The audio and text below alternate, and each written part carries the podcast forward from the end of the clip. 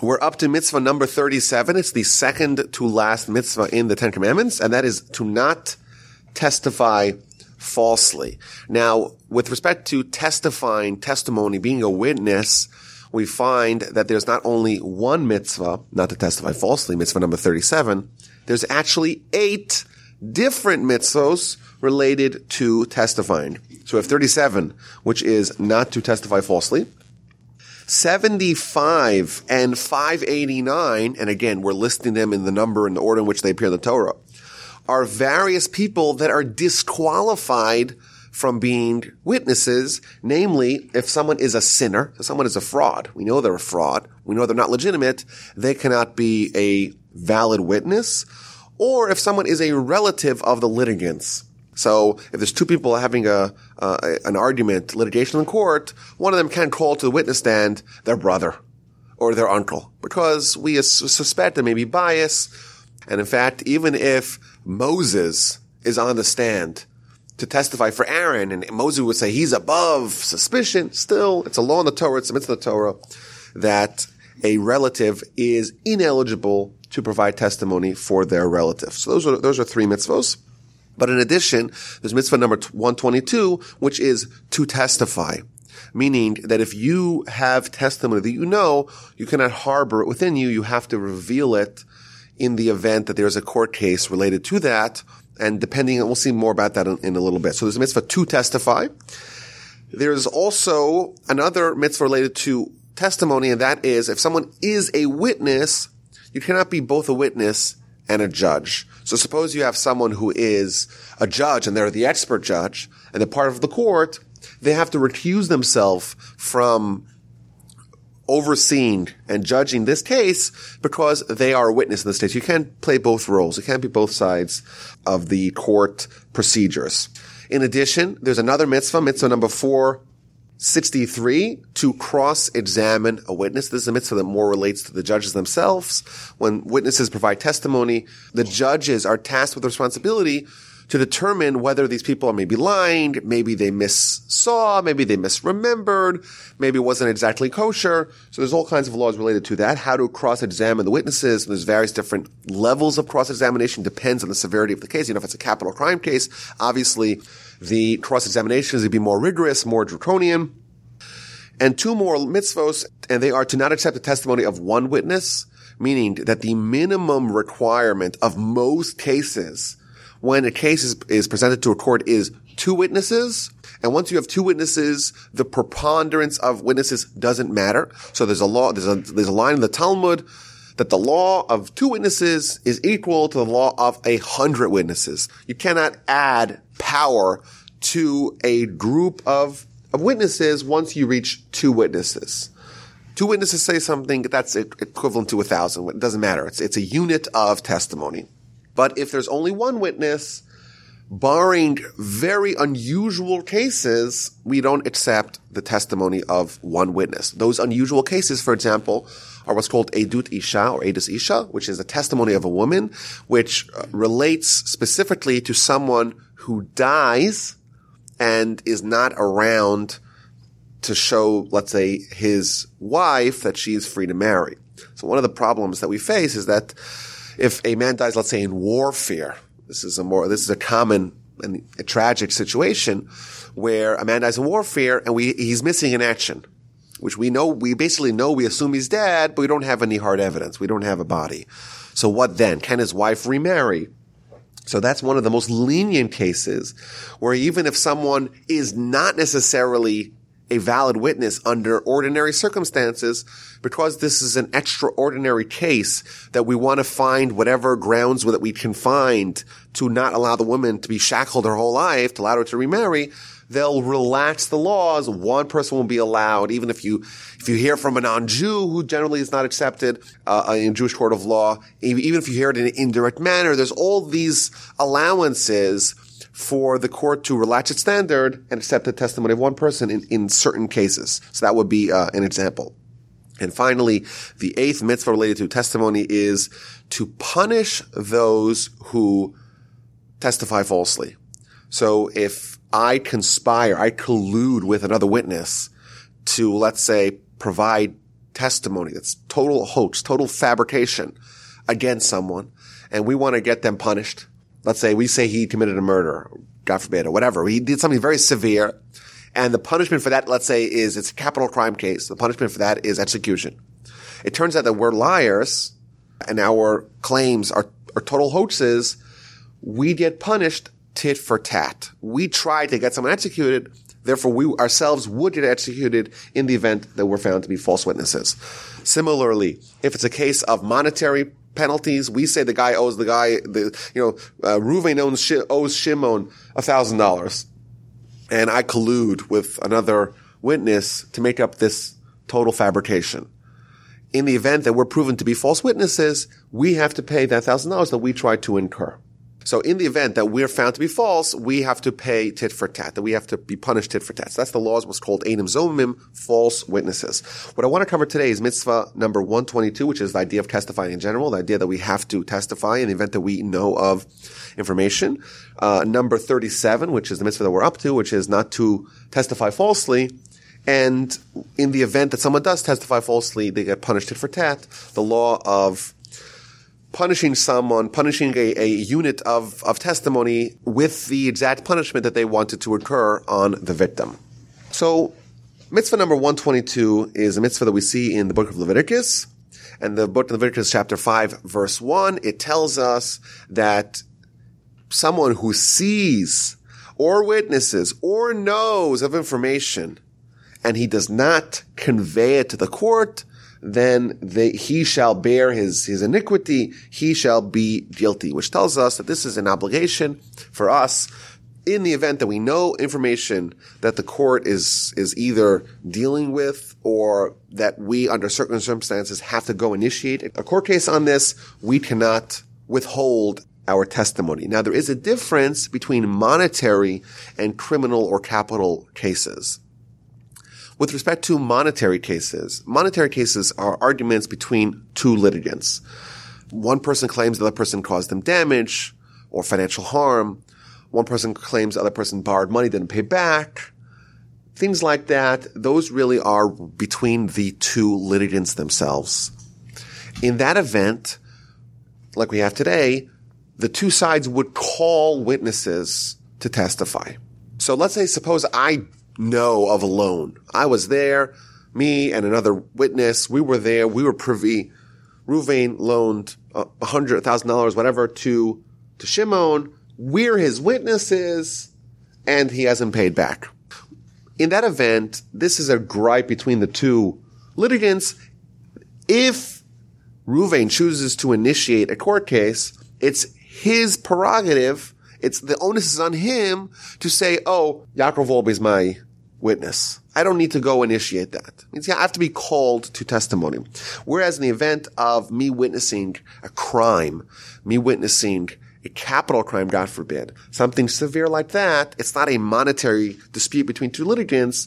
It's a crime that the individual committed. Then I have to initiate the court case myself. I cannot say, oh, I don't see, I'm not looking, oh, I'm not, whatever, I'm not looking, I'm not saying, I don't want to get involved. These people, I'm scared of the accused. They may come after me. Part of the mafia. I don't want to deal with it. I have a family. You can't do that. It's a mitzvah for you. In the event that you see it, you have to do your duty to testify. Now, there are some interesting laws, and of course, we can't cover it all, because if we did, it would be for a long time, but there are some laws governing who does not need to testify. So, for example, the Talmud tells us, in the event you have a great sage, and it's beneath his dignity to testify in a petty matter, then he would not be required to do that. Alternatively, if you have the high priest, does the high priest, it was like kind of the president, would you call the president, to the small claims court to talk about a dispute over $50? You wouldn't do that. It's not befitting someone of that stature. The mitzvah of the individual to testify is provided that it's not beneath their dignity in a flagrant way. So, for example, the law states that a king does not need to testify at all. Can't be summoned to the court, can't be subpoenaed to the court. I think it's similar laws we have in America and in our legal system. Similarly, a high priest, unless the accused or the defendant is the teen himself, meaning someone of higher stature, the high priest does not need to be brought to the court. Now, there's an interesting question. What if we talked about relatives? We talked about people who are disqualified from providing testimony. What if you have someone who's BFFs, best friends, or conversely enemies? Are those people allowed to testify? It's an interesting question. On one hand, we'd say, well, you know, if they're friends, there's the suspicion maybe there's some sort of chicanery going on over here. That's what you would suspect. Conversely, if they're enemies, you would say maybe the person has a bone to pick, and therefore that's going to color their testimony. So it's interesting. The law states that there's a difference between being a judge and being a witness in a case of friends and enemies. With respect to testimony, the friend and the enemy is qualified to provide testimony. And the idea is that the Jewish people, we're kind of above suspicion. We're not going to, because of our own personal gripes that we may have with someone, we're not going to provide false testimony. False testimony is one of the Ten Commandments, something we won't do. Plus, you always have to have a collaborator. You always have to have someone with you. We're not suspecting that someone, you know, they're best friends or you know, they're enemies. That's not going to affect their ability to testify with integrity. Whereas, with respect to judges, the law states that if someone is a judge, they cannot provide the sufficient balance, again, because the judge has to be impartial. They have to evaluate the evidence, and it's going to be very difficult for them to train their mind to see guilt in their friend or to see innocence and vindication and acquittal in their enemy. And therefore, they should recuse themselves from that case. They shouldn't be a judge for someone that they have a partiality either way. There's another interesting question with respect to contracts. If someone provides a contract and someone signs as a witness in the contract, there's a huge discussion in the Talmud. Is that a replacement for testimony? Is testimony only when someone orally, verbally comes to the court and says, I saw X, Y, or Z? Or is their signature in a document, is that something that can be presented as evidence to the court of their testimony? The reason why this is important, because if I lend someone money, how do I know, like, what's the evidence that they owe me the money? Well, we sign a document. We sign a contract. And the contract is going to be signed by the witnesses. But if I have to find the witnesses and hunt them down and bring them to court to prove the legitimacy of my claim, I'm going to say, you know what? That's too much of a hassle. That's so much of a hassle. What do I gain? I'm lending, of course, without interest. I gain nothing out of it. And if it's going to be a tremendous hassle for me to hunt these people down, bring them to court, force them to kind of spend a day in court to get my money back, I'm just not going to lend. Simple. And therefore, because of the risk of people withholding from loaning money, our sages told us that even though it's kind of an iffy, it's an iffy intermediate stage, is someone's signature on a contract, is that admissible to a court? Or you really have to be there? It's a huge discussion, but ultimately the law is that if I provide a document that is signed by two witnesses, it's the equivalent of them being present, and that can be sufficient for me to demand repayment of my loan. And that's a way to make sure that people will be eager to lend and the free flow of money, so to speak, won't be constricted because of the barriers of testimony to retrieve that money. Another interesting law that we see is that when someone provides testimony, they cannot, in that same case, undo it or reverse it. You would think, perhaps, that someone who provides testimony and then says, well, I was joking. Yeah, well, I was lying. Well, I made a mistake. Something like that, you would listen to someone in their second statement. That's what you would imagine. But you can't. It's a law in testimony that once you provide testimony, that's your position, and you cannot undo that. So you have to be very careful when you provide the initial testimony that you provide it accurately, because once you do that, that's fixed. Yes, it can be undone, like if other witnesses come, potentially, There are grounds for it to be undone, but you yourself, your testimony is fixed, and you cannot alter it, you cannot undo it. So those are some of the parameters of testimony. Of course, there's an entire section of Talmud. There's an entire section of the Rambam. There's many, many details, but that's the basic idea. It's a mitzvah for us to provide testimony. And in mitzvah 37, in the Ten Commandments, we say, well, a witness, one of the most important laws, of course, it's part of the Ten Commandments, the Decalogue, as it's called. Ten Commandments, this is what the Almighty told us at Sinai, is not to testify falsely. And of course, we know the reason for this. We don't need to be told that, you know, the rationale for that. But the Sefer HaChinuch, the book that we're using to guide us through the mitzvos, he lists some mitzvos. Anyhow, of course, lying, falsehood is a terrible thing in general.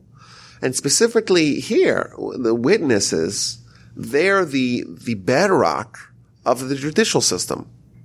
The only way we can have a functioning judicial system of people when they come to court and when they take the oath, when they pledge to tell the truth, the whole truth, nothing but the truth, that they're actually upholding their word. And even today, like perjury, people lying to the court under oath is a very severe crime because that undermines the integrity of the whole system. And he explains, he says, like, a functioning society really can only exist if there's a functioning judiciary. And a functioning judiciary can only exist if people are honest in their testimony. Ergo, honesty in testimony is the only way to have a functioning society. And therefore, it's so important, and it makes a lot of sense to us why this would end up in the Ten Commandments, why it's one of these bedrock foundations of Judaism, but really more broadly of any functioning society. And it seems to imply as well that really everything that we know about everything comes from testimony, in effect. You know, the amount that you yourself discover in a lifetime is, compared to what you know in general, it's very slender. It's very slim. It's very little. It's very minimal. What you know is from your parents, from your teachers, from what you read. Most of it you can't really verify yourself. So in effect, everything that we know, everything, our worldview was shaped by the testimony of others. And therefore, not just kind of a society today cannot exist without honest testimony, but more broadly, our culture, our people, the life that we live is really guided by the instruction we get from other people, which too has within it the status of testimony. Now, like we said, there are ways to try to verify that. This is its own mitzvah. We'll talk about it sometime in the future, please God. But the court has to verify the legitimacy of the testimony. What they do is they separate the two witnesses and they ask him specific questions, and then they go off script and ask him non-specific questions. And the Talmud delineates there's 7 specific questions they have to ask him. And then there's other questions that they asked him, that they asked the two witnesses. Again, when they're separated, they ask them independently, and then they compare notes.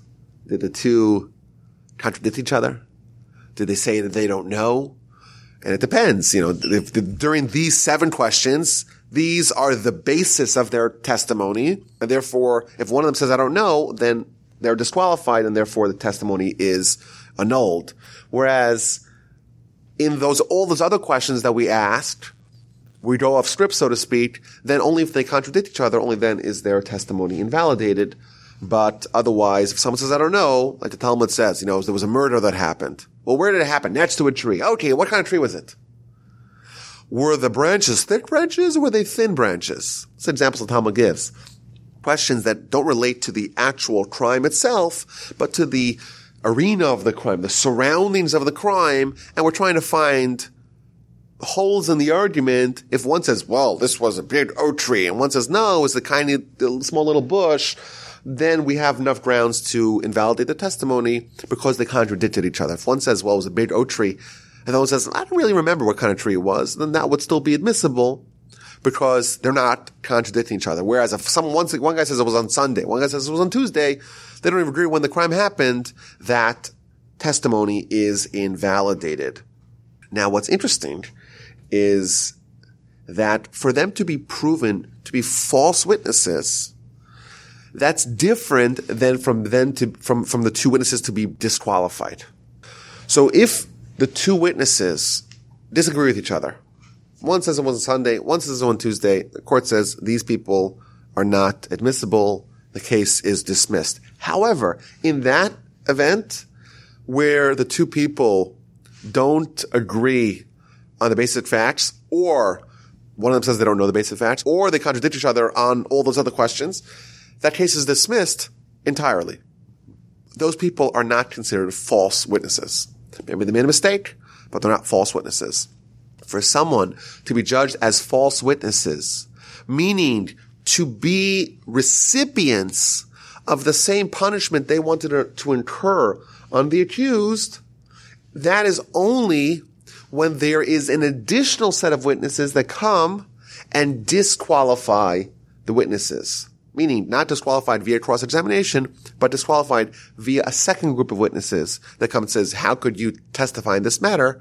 It's not true, and we have evidence.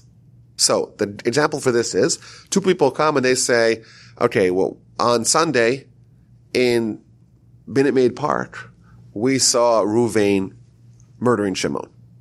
Ruvain's a murderer, and it's a capital crime case. So this case can be dismissed in a multitude of ways.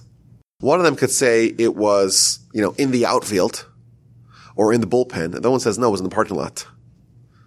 That's a case where they're not agreeing on the basic facts. Or even if one of them says, I don't really remember where it was, then that case will be dismissed. On the basic facts, everyone needs to know, and they have to be in lockstep. Alternatively, if we ask, well, was it a sunny day or was it a rainy day? Which is kind of one of those questions that it's not exactly related to the crime itself, but to the surrounding circumstances of the crime. If they contradict each other, again, it is dismissed. But in that event, where it's dismissed for that cause, they themselves will not be put on the stand. The two witnesses themselves will not be put on the stand as false witnesses and potentially to receive the same punishment that they wanted to inflict upon the accused. However, if an additional set of two witnesses come and they say, Minute Maid Park on Sunday, you weren't with these people, the murderer, the alleged victim on Sunday. You were with us in Galveston. We were on the boat together that same Sunday. You couldn't have possibly been in Minute Maid Park. You were on the boat, on the yacht with us. And therefore, you're false witnesses because other witnesses say you were in a different location than the place where you claim to have been at the time of the alleged crime. In that event, when there's a second set of witnesses that disqualify not the content of the case, but the legitimacy of these witnesses as being privy to a crime when they were, in fact, in a different location, that renders them false witnesses that can be judged with the crime that they try to inflict on the accused. And by the way, that goes on. So if a third set of witnesses come and say, how can you falsely claim that these original witnesses were with you on the yacht? You yourself were with us in Minneapolis, right? Without these other two on that same Sunday that you claimed you were on the yacht when they claimed that they were at Minute Maid Park. So this could go on for 100 times. It gets kind of complicated. But the point is that the only way for two false witnesses who are making up a lie to be judged with the same punishment that they want to inflict upon the accused is only when there are a second set of witnesses that pinned them in a different location at the same time of the alleged crime. Some of the more interesting laws with respect to false witnesses, they both have to be proven as liars, meaning suppose I say, hey, one of the witnesses was with me in a different location at the time of the alleged crime. That would be insufficient to render both of them as false witnesses. And then there's an interesting law and a very counterintuitive law of false witnesses that are not judged as false witnesses. How so? Suppose you have two witnesses that fabricate a story. They say that Reuven killed Shimon. Total lie. But we don't know it till after we process the case. And indeed, Reuven is tried as a murderer, and he's executed. And then post facto, witnesses come and say, well, that case that you ruled, it wasn't true. Because we have evidence that those two witnesses weren't at the time, at the location of the alleged crime. They were with us on the yacht. They were with us elsewhere. So the Talmud derives from the verse, Va'asisim lo kasher zamam, you should do to the witnesses as they schemed, as they intended to do to the victim. Whereas if they actually did it to the victim, then we don't punish them with the punishment that they inflicted upon the accused. Meaning, we only punish them tit for tat with what they tried to do, not with what they actually did. Now, the obvious question is, wait a minute. If someone only tried to fabricate a story and to get someone punished in a certain way, and we give them that punishment, you would think all the more so. If they actually succeeded in doing it, then all the more so we should punish them with that same punishment. That's an interesting question. And there's various different answers given. One of the answers I saw in the Sefer HaChinuch, this is a very fascinating idea. He says that when the Sanhedrin was in session, was ruling, it wasn't just the human judges that were there. He quotes a verse. He says that God, so to speak, was present together with the justices.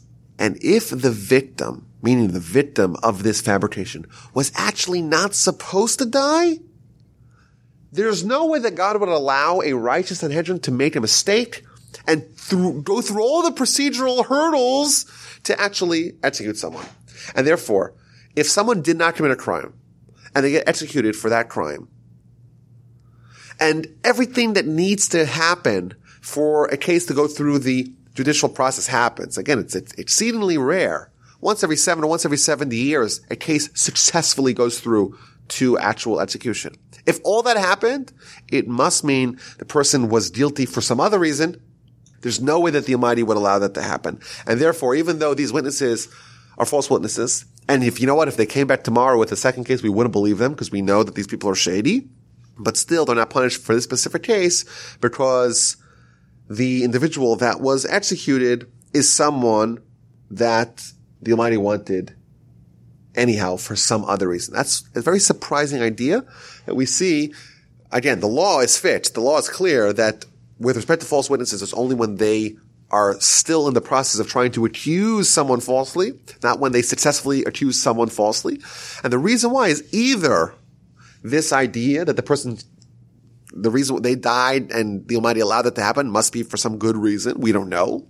Alternatively, perhaps we can suggest that the reason why when false witnesses successfully mete out a punishment, that they don't get punished with that is because their sin is too severe. A Jewish court of law, when it executes someone, that's a means of atonement, of expiation, of being cleansed from your sin. If you are such a severe sinner, can help you. So for example, law states that someone who gives their child to Molech, Molech was one of the most heinous barbaric idols and idolatrous practices of antiquity. The Torah says, if you give your son to Molech, that's an executable offense. What does it mean to give your son to Molech? It means child sacrifice. Literal child sacrifice that the idolaters, the pagans of yore would engage in. They take the son, they put him in the fire. It's terrible, heinous, macabre, brutal, evil. And if you do that, God forbid, someone will take their own child and give it child sacrifice for the idol, that's an executable offense. However, suppose someone takes all their children and gives all their children to the idol, that's not an executable offense. And the obvious question is, why not? If they give one child to the Molech, it's an executable offense. All the more so if they give 10 children or 5 children, all their children to Molech, then it will be executable offense, all the more so. And the answer that our sages tell us is that the Jewish court is not there to punish. It's there to cleanse. When someone commits sins so grievous, so heinous, so beyond reprieve, the Jewish court does not execute them because they cannot be helped. Their sins are too severe, and therefore they're not within the boundaries of being cleansed and therefore the Jewish court doesn't deal with them. Let the Almighty deal with them. These are some of the parameters governing testimony, witnesses, judicial procedures, false witnesses. And of course, this is a drop in the bucket. There's many, many more laws. For example, testimony has to be falsifiable, which is a really interesting idea. We might have touched upon it in the past, that if I give testimony, but for whatever reason, it's not possible for me to be falsified by false witnesses, by i.e. witnesses that claim that I'm saying something false, then the initial testimony is inadmissible. So every testimony has to have within it the deterrent, so to speak, that other witnesses could come and can counteract my testimony and prove me wrong and get me to get the same punishment that I tried to inflict. And therefore, if testimony is not falsifiable, it's not admissible. It has to have that threat, so to speak. But again, there's the book of Sanhedrin in the Talmud deals with the judicial practices, laws, what cases, how they're done in cross-examination, all the various themes of jurisprudence, the book of Makos as well. There's a lot of content, literature on this matter, many laws, but that's the basic overview of the concept of testimony and the prohibition against false testimony and the consequences in the event someone does engage in false testimony, how they are processed in a Jewish court of law.